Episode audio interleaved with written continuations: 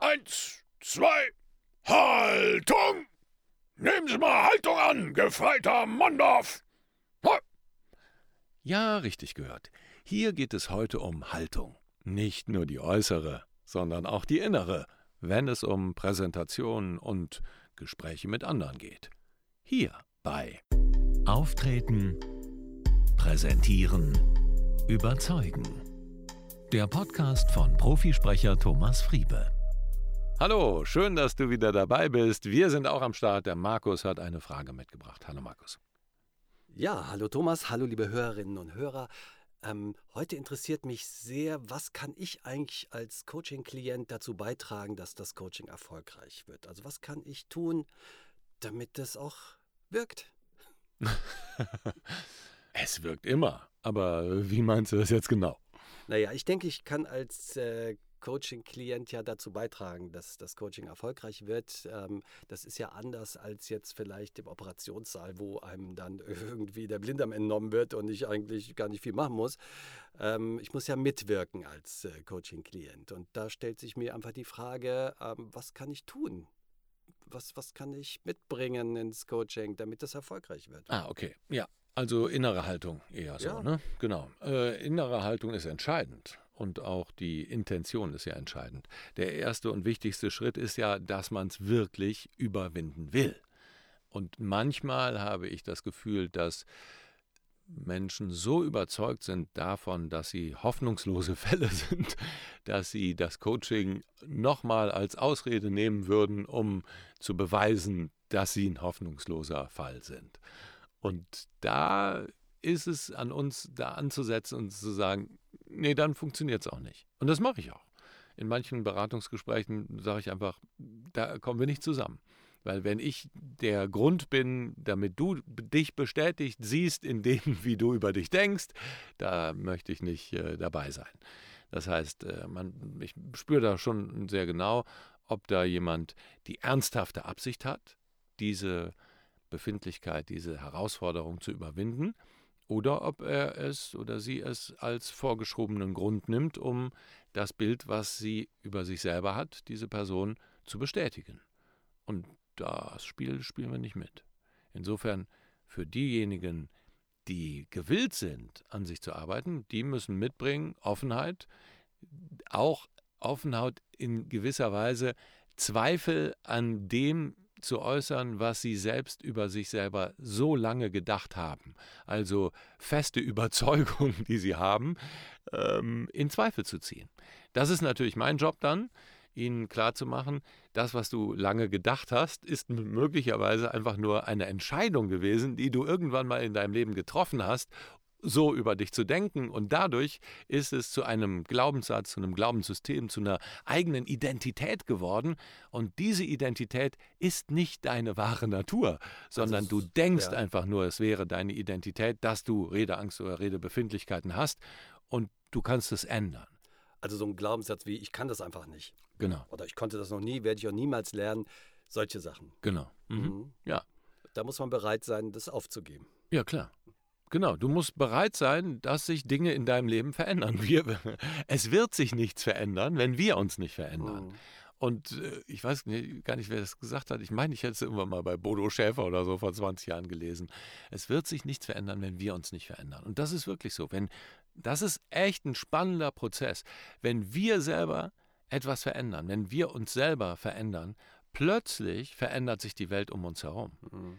Denn wenn ich in so einer Opferrolle bin, der war schuld. Meine Eltern, der Lehrer, die Situation, dies und jenes. Ich bin ja mm, so und so, so, ich kannte ja nie was dafür. Das sind immer die anderen. Wenn ich in dieser Rolle verharre, wird sich nichts verändern. Mhm. Wenn ich selber die Verantwortung übernehme, an dieser Situation was zu ändern und wirklich alles in meiner Macht Stehende tue, um das zu überwinden, und das ist das Faszinierende, was ich immer wieder erlebe, dann verändert sich auf einmal auch das um uns herum. Mhm.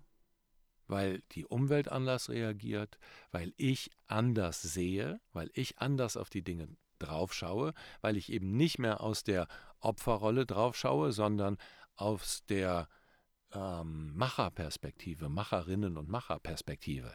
Täter ist immer so ein bisschen äh, schwierig, aber, aber wirklich, äh, ja, zur Tat schreitende. Ich weiß ja, dass das für viele Coaching-Klienten von uns eine große Befreiung ist. Also das kriegen wir, das Feedback kriegen wir ja. Das ist ein, wirklich so ein Moment, wo die Leute dann entfesselt sind, wenn sie sich auch mal freiwillig melden können und sagen, die Präsentation, das mache ich. Äh, und dann eben das ganze Feedback von den Kollegen und vom Chef äh, und möglicherweise von befreundeten Leuten kriegen und sagen, Mensch, das war ja großartig. So, das ist ein unglaublicher Moment der Befreiung, den die Leute da auch erleben können. Ne? Aber mhm. man muss auch bereit dafür sein, man muss das auch wollen dann. Ne? Genau. Also das steht am Anfang jedes, und es ist ja eine Transformation. Ne? Was wir machen, ist ja nicht, Leute, hier, ach, du hast eine Nervosität, da komm, gib mal her. So, ne? Also, kleines Rucksäckchen und dann jetzt hast du es nicht mehr, sondern es ist eine Transformation. Und das kann sehr schnell gehen. Ne? Das mhm. sind manchmal einfach nur einzelne Gedanken oder Glaubenssätze, die ich über mich selber habe oder lange hatte, Aha-Effekt, ach, deshalb, oh, so, jetzt verstehe ich alles. Mhm. Wirklich, manchmal ist es so, wuff.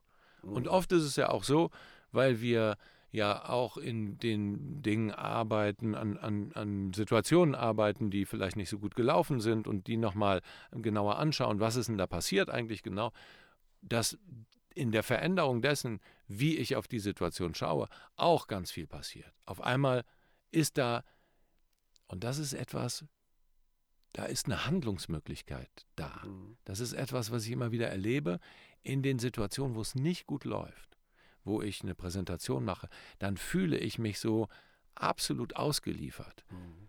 Ich fühle mich so hand, handlungseingeschränkt. Mhm. Also ich habe keine Handlungsfähigkeit mehr. Also die Handlungsfähigkeit ist auf Null. So. Ich fühle mich ausgeliefert. Und da wieder in eine Handlungsfähigkeit zu kommen, ist ein ganz großer Effekt. Mhm. Selbst in einer Situation, die schon vorbei ist. Mhm. Das nochmal durchzugehen, ne, durch einen klaren Prozess und auf einmal wieder in eine Handlungsfähigkeit mhm. zu kommen, ist, eine, ist ein total befreiendes Erlebnis für viele. Mhm. Genau, das äh, erzählen die Leute ja auch tatsächlich, dass sie nicht nur auch beruflich neue Möglichkeiten haben, sondern dass sich auch ihr privates Umfeld dadurch verändert hat, dass sie ganz andere Freundschaften, Beziehungen oder dass die bestehenden Beziehungen eine neue Qualität kriegen. Äh, und für viele ist das ein ganz enormer Zugewinn an Lebensqualität, was rein äh, weit über das hinausgeht, was sie eigentlich mal ursprünglich beabsichtigt haben. Ne? Ja, absolut. Genau. Aber äh, der Ausgangspunkt ist halt auf jeden Fall, dass ich bereit sein muss, mich zu verändern, weil das ist ja nicht wie ein paar Pillen, die man schluckt und dann ist alles gut, oder? Genau. Obwohl ich weiß aus den Gesprächen, die ich habe, dass manche Leute jahrelang Tabletten genommen haben dagegen, äh, was ich ja immer ehrlich gesagt ganz furchtbar finde, dass ich mir denke, das ist ja irgendwie keine Krankheit, sondern ich muss das verändern. Und ich kann das ja auch. Ne? Wir Menschen können uns ja verändern, wenn der, wenn der Leidensdruck zu groß ist. Ja, und die Klientinnen merken es ja selber und äh, empfinden das auch selber, dass das nicht das Richtige ist. Ne? Dass äh, man da, du kommst ja auch in Abhängigkeiten ja, und so klar, weiter und so fort. Und das ist etwas, was wirklich, ja, der erste Schritt ist, einfach es zu erkennen, es zu wollen und dann auch in die Aktion zu gehen. Ne? Eine Entscheidung zu treffen, das zu tun. Das ist ganz wichtig. Diese Entscheidung, ja, ich werde da rangehen. Ich mhm. werde da rangehen und ich werde das machen. Das äh, wird mir gelegentlich erzählt, wenn Leute so ganz fatale Erlebnisse hatten, also wirklich so eine Präsentation, äh, die komplett äh, schief gelaufen ist, wo Leute sagen, okay, das war's. Schluss jetzt, das mache ich nicht mehr mit, jetzt werde ich das ändern. Also es ist schon auch so manchmal dann ähm, der Auslöser dafür, dass wirklich, dass es richtig schief gelaufen ist, vor Kollegen, Chefs, äh, ne, mhm. Mitarbeitern, äh, wo die Leute sagen, das war's, das, jetzt muss sich was ändern. Mhm.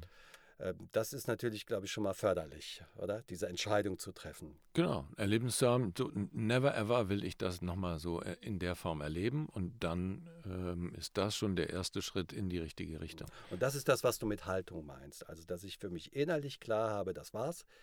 Ich will ein neues Leben haben in diesem Punkt. Und ich möchte da jetzt wirklich eine Veränderung herbeiführen. Ja. Genau, das ist, das meine ich mit der inneren Entscheidung so und der inneren Haltung, offen zu sein für Dinge, die ich, die neu sind. So. Nur, und das ist ja das, warum bist du an dem Punkt und erlebst das immer wieder? Weil du immer wieder die gleichen Sachen tust. Mhm. So. Wenn das nicht zum Ergebnis führt, musst du bereit sein, Sachen zu tun, die neu sind, die auch deinen Gedanken äh, auf den Kopf stellen vielleicht. Ne? Also etwas tun, was ganz anders ist. Ne? Also ähm, natürlich, der ganze Prozess ist ja, ich sage keinem irgendwie, und jetzt läufst du nackt durch den Bahnhof. Gibt's ja, ja, also ich höre manchmal in, in Coachings die dollsten Sachen irgendwie, ne? Also dass Leute dann, äh, keine Ahnung, mit dem Regenschirm einkaufen gehen sollten und so, ne? Also wo du so denkst, äh, ja, aber nein. so. Und das ist ja in keiner Weise etwas so, das, was wir, so, so, wie das Coaching ja auch aufgebaut ist und der Prozess ist ja so aufgebaut, dass du immer zu jeder Zeit verstehst, warum du es machst. So, ne? mhm. ne? Und äh, auch verstehst, was da gerade passiert. Ne? Also das sage ich auch immer in den, in den Coachings. Ich gehe immer wieder auf die sogenannte Metaebene, um zu erklären, pass auf, das, der Prozess ist so und so aufgebaut, das machen wir, weil damit das und das passiert. Mhm. So, ne? Und zu jeder Zeit ist das ein ganz transparentes Vorgehen und ja. auch wichtig, um, weil Vertrauen im Coaching ist äh, das A und O. Mhm. So, ne? Du musst wissen, du musst auf deinen Coach vertrauen können. Du weißt, dass der das schon mal durchgemacht hat, du weißt, was der da macht, mhm. du weißt, dass es bei anderen geholfen hat, du weißt, dass du dich, ja, sozusagen in vertrauensvolle Hände begibst. Mhm. Auf der anderen Seite sind natürlich die Prozesse, die die KlientInnen machen, sind natürlich die Prozesse, die die KlientInnen machen. Das heißt, die Leute, mit denen wir arbeiten, machen das für sich. Mhm. Natürlich mit Anleitung, ne, im 1 zu 1. Und, äh, aber deshalb können sie sich auch selber nachher auf die eigene Schulter klopfen. So, ne? Das ist nicht unser Verdienst oder so, sondern natürlich auch, ja, natürlich auch, aber, aber in erster Linie 80 Prozent, 90 Prozent ist der Verdienst derjenigen, die es machen. Mhm. Denn sie machen das für sich selber. Das ist auch da die Entscheidung und das dann auch umzusetzen. Mhm. Und nur, da sage ich ja auch immer wieder, nur weil du es 20 Jahre gehabt hast, diese Befindlichkeit, heißt es nicht, dass du 20 Jahre brauchst, äh, um, um das zu verändern.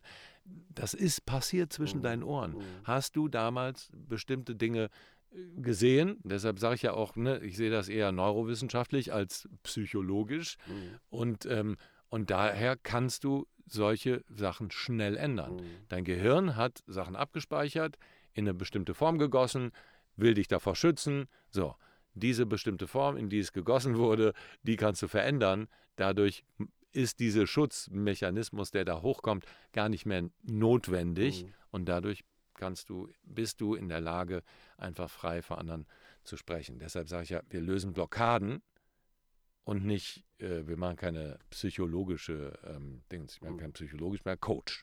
So, und das ist Coaching und das ist ein Lösen von Blockaden und das ist äh, ja sehr effektiv, weil wir es an so, so vielen ähm, 100 Klienten äh, ja, angewandt haben und mit jedem Coaching lerne ich natürlich. So. Und diese Prozesse, die da gut funktionieren, werden dann bei den nächsten Klienten angewandt und die können dann davon auch profitieren. Okay, also wenn euch das äh, interessiert und ihr euch da irgendwie ein bisschen äh, wiederfinden konntet, dann nehmt keine Tabletten, denn unser Nein. Coaching ist 100% biologisch abbaubar und schadstofffrei. genau, meldet euch gerne bei uns auf thomasfriebe.com, das bekannte Kontaktformular und dann äh, telefonieren wir und wir beraten euch persönlich, was eure konkrete Herausforderung betrifft. Ja, und äh, wer weiß, vielleicht äh, ist ja ein Coaching was für euch, kann man nicht wissen. Wenn die Haltung stimmt, sind wir gerne dabei. Ich bedanke mich bei dir, Thomas, äh, für die Ausführungen. Und jetzt Haltung, Herr Mondorf! Ich, ich, sitze, ich nehme Haltung im Sitzen an. Das geht auch, oder? Ja, geht. Ist wunderbar. ja eine innere Haltung, muss man Ja, ja, sicher, genau. Ja.